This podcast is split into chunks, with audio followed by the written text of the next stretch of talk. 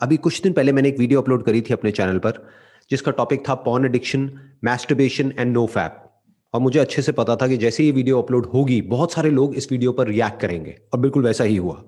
बहुत सारे लोगों ने अलग अलग तरीके से इस वीडियो पर रिएक्ट किया। उसमें से बहुत सारे लोग ऐसे हैं जिनका रिएक्शन बिल्कुल जेन्युइन है। यानी कि उन्होंने स्टेप बाय स्टेप आराम से मेरे एक एक पॉइंट को समझा, फिर उसको लॉजिकली क्रिटिसाइज किया। बट ऐसे भी कुछ लोग हैं जो बहुत एग्रेसिव हो गए हैं उस वीडियो को देख करके। और उन लोगों ने अपने यूट्यूब चैनल पर कुछ वीडियोस अपलोड करी हैं जिसमें उन्होंने बहुत ही एग्रेसिव लैंग्वेज का यूज़ किया है। इनफैक्ट मैं कहूँगा अब्यूजिव लैंग्वेज का यूज़ किया है।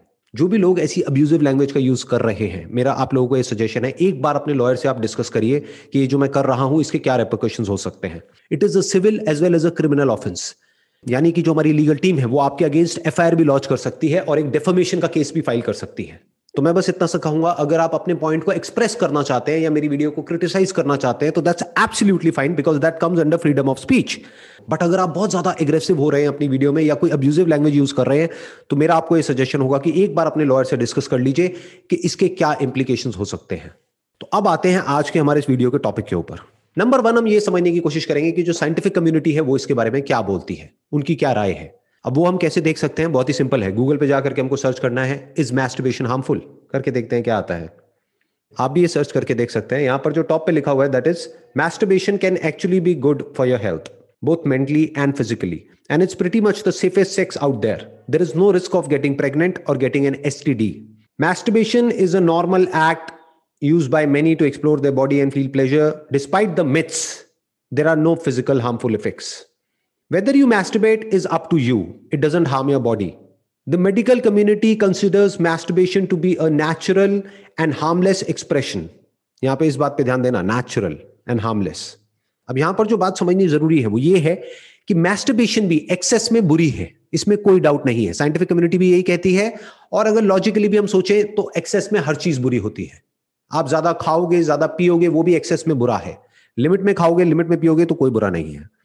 जो इंपॉर्टेंट चीज़ यहाँ पर समझने वाली है, वो ये है कि ये नेचुरल है, ये कोई अननेचुरल नहीं है, बल्कि सेक्सुअली अपने डिजायर्स को रिप्रेस करना, वो अननेचुरल है। इस टॉपिक के ऊपर मैं अब तक दो वीडियोस अपलोड कर चुका हूँ, दोनों के लिंक्स आपको नीचे डिस्क्रिप्शन में मिल जाएँगे। और कहीं भी मैंने ये नहीं कहा है कि आप इसको एक्सेस में करिए।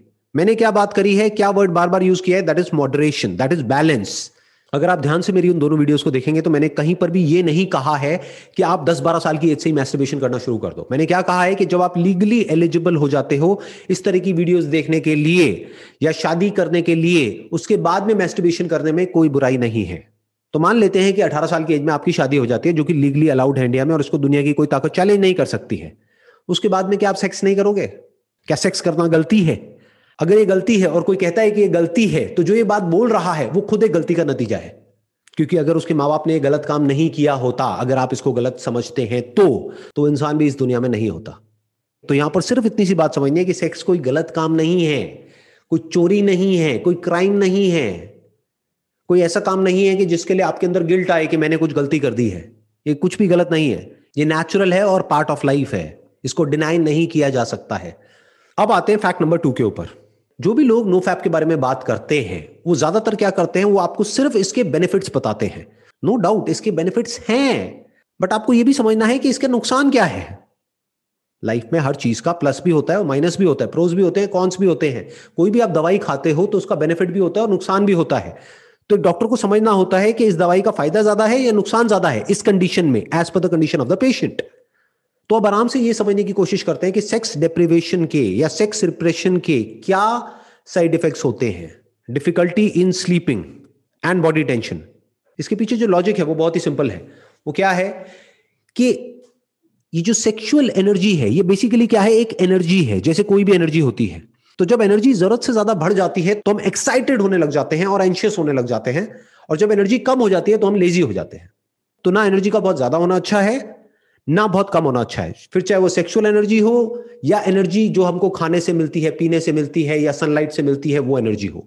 ना एनर्जी ज़्यादा अच्छी है, ना कम अच्छी है। और इसके कुछ इमोशनल साइंस भी हैं, जैसे कि anxiety lack of clarity and confusion in life in thinking और इसका एक बहुत बड़ा साइड इफ़ेक्ट क्या है कि जब भी आप अपने आप को सेक्स करने से या मैस्टरबेट करने से रोकते हो तो आपको अपने आप को कुछ ना कुछ ऐसा बोलना पड़ेगा कि जिससे कि आप अपनी विल पावर को यूज़ करके अपने आप को रोक सको। और जब ऐसा कुछ आप बोलते हो तो there is a strong possibility कि आपके अंदर नेगेटिव फीलिंग्स और नेगेटिव इमोशंस आने लग जाएँगे सेक्स की तरफ़। फिर उसके बाद में जब आप किसी रिलेशनशिप में जाओगे तो आपके लिए प्रॉब्लम भी हो सकती है। और एक सबसे बड़ा और सबसे गंदा जो इसका साइड इफ़ेक्ट होता है, वो होता है feelings of guilt and shame यानी कि क्या, कि जब आपके दिमाग में ये बैठ जाएगा कि ये करना गलत है उसके बाद भी आपके अंदर ये डिजायर्स उठेंगे। अरे डिजायर्स को कैसे रोकोगे? इन थॉट्स को कैसे रोकोगे? जब भी ये डिजायर्स उठेंगे, जब भी ये थॉट्स उठेंगे तो आपको क्या लगेगा कि मैं कुछ बहुत ही गलत कर रहा हूँ। तो जब वो थॉट्स आएँगे और जब वो डिजायर्स आपके ऊपर हावी हो जाएँगे और जब आप बार बार कोशिश करने के बाद भी फेल होगे फेल मतलब क्या? कि यानी कि आप मैस्टरबेट करोगे या सेक्स करोगे तो उसके बाद में आपके अंदर एक गिल्ट आएगा। And this will create stress and that can lead to anxiety and even depression for that matter तो ये था दूसरा पॉइंट अब आते हैं तीसरे पॉइंट पे। अगर आप किसी रिलीजियस या स्पिरिचुअल ऑर्गेनाइजेशन के साथ में जुड़े हुए हैं और जो आपकी ऑर्गेनाइजेशन है, वहाँ पर जो भी प्रैक्टिसेस होती हैं, अगर उसकी वजह से आप सेक्स या मैस्टरबेशन नहीं कर रहे हैं तो दैट्स एब्सोल्युटली फाइन क्योंकि ये आपकी मर्ज़ी है, आपकी लाइफ है, आप जो चाहें, जैसे चाहें, वैसे जी सकते हैं।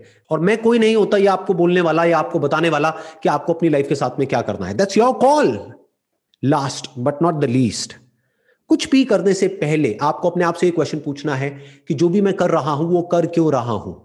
मेरी लाइफ का पर्पस क्या है? मेरा गोल क्या है? क्या है जो मैं अपनी लाइफ में अचीव करना चाहता हूँ अगले पाँच साल में या दस साल में? अपने आप से पूछो। तो हो सकता है जब इस तरह के क्वेश्चंस आप अपने आप से पूछोगे तो आपको क्लियर कट एक आंसर मिलेगा। वो आंसर क्या हो सकता है कि मुझे एक बहुत बड़ा ऑन्टरप्रेन्योर बनना है, मुझे एक बहुत बड़ा क्रिकेटर बनना है, मुझे एक बहुत बड़ा सिंगर बनना है।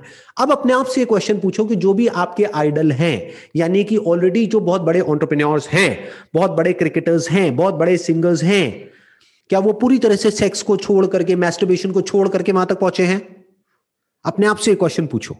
इनफैक्ट बहुत सारे ऐसे भी लोग हैं जिन्होंने ओपनली बात किया है अपनी सेक्स लाइफ के बारे में। तो सेक्स का और सक्सेस का कोई डायरेक्ट कनेक्शन नहीं है आपस में। इनडायरेक्टली तो किसी भी चीज़ को हम किसी से भी जोड़ सकते हैं but there is no direct connection किसी भी फ़ील्ड में जो लोग सक्सेसफुल हुए हैं, उसमें 99 परसेंट लोग ऐसे मिलेंगे जिन्होंने एक मॉडरेट लाइफ जी है। यानी कि वो लोग ना तो इंडल्ज हो गए हैं पूरी तरह से सेक्स में, ना उन्होंने सेक्स को पूरी तरह से छोड़ दिया है। उन्होंने बीच का रास्ता पकड़ा है, यानी कि एक मॉडरेट लाइफ तो अगर आप एक्सेस में मैस्टरबेशन कर रहे हैं या पॉन देख रहे हैं तो अपने आप से क्वेश्चन पूछोगे, ऐसा मैं क्यों कर रहा हूँ? तो आपको एक क्लियर कट आंसर मिलेगा कि मेरी लाइफ में ढंग का कुछ करने के लिए है ही नहीं। तो दैट इज़ दी प्रॉब्लम अगर आपके पास में कुछ भी ढंग का होगा अचीव करने के लिए अगले पाँच साल में, दस साल में कोई गोल होगा, कोई पर्पस होगा, जीने की कोई एक्चुअल में वजह होगी, आपको एक ब्राइट अपना फ्यूचर नज़र आ रहा होगा, आपके माइंड में एक विजन होगी तो इन सब चीज़ों में आप ज़्यादा इंडल्ज हो ही नहीं सकते। किसी भी हैबिट को छोड़ा नहीं जा सकता है, उसको रिप्लेस किया जा सकता है। तो अगर आपकी ये हैबिट पड़ गई है पौन देखने की या मैस्टरबेट करने की तो इस हैबिट को छोड़ने का कोई तरीका नहीं है। एक नई हैबिट बना लो तो धीरे धीरे ये वाली जो हैबिट है अपने आप ही कम होने लग जाएगी और दूसरी हैबिट टेक ओवर कर लेगी और आपकी लाइफ एक अलग डायरेक्शन में चली जाएगी। ये तरीका होता है अपने आप को बदलने का या किसी भी हैबिट को बदलने का। Wish you all the best for your future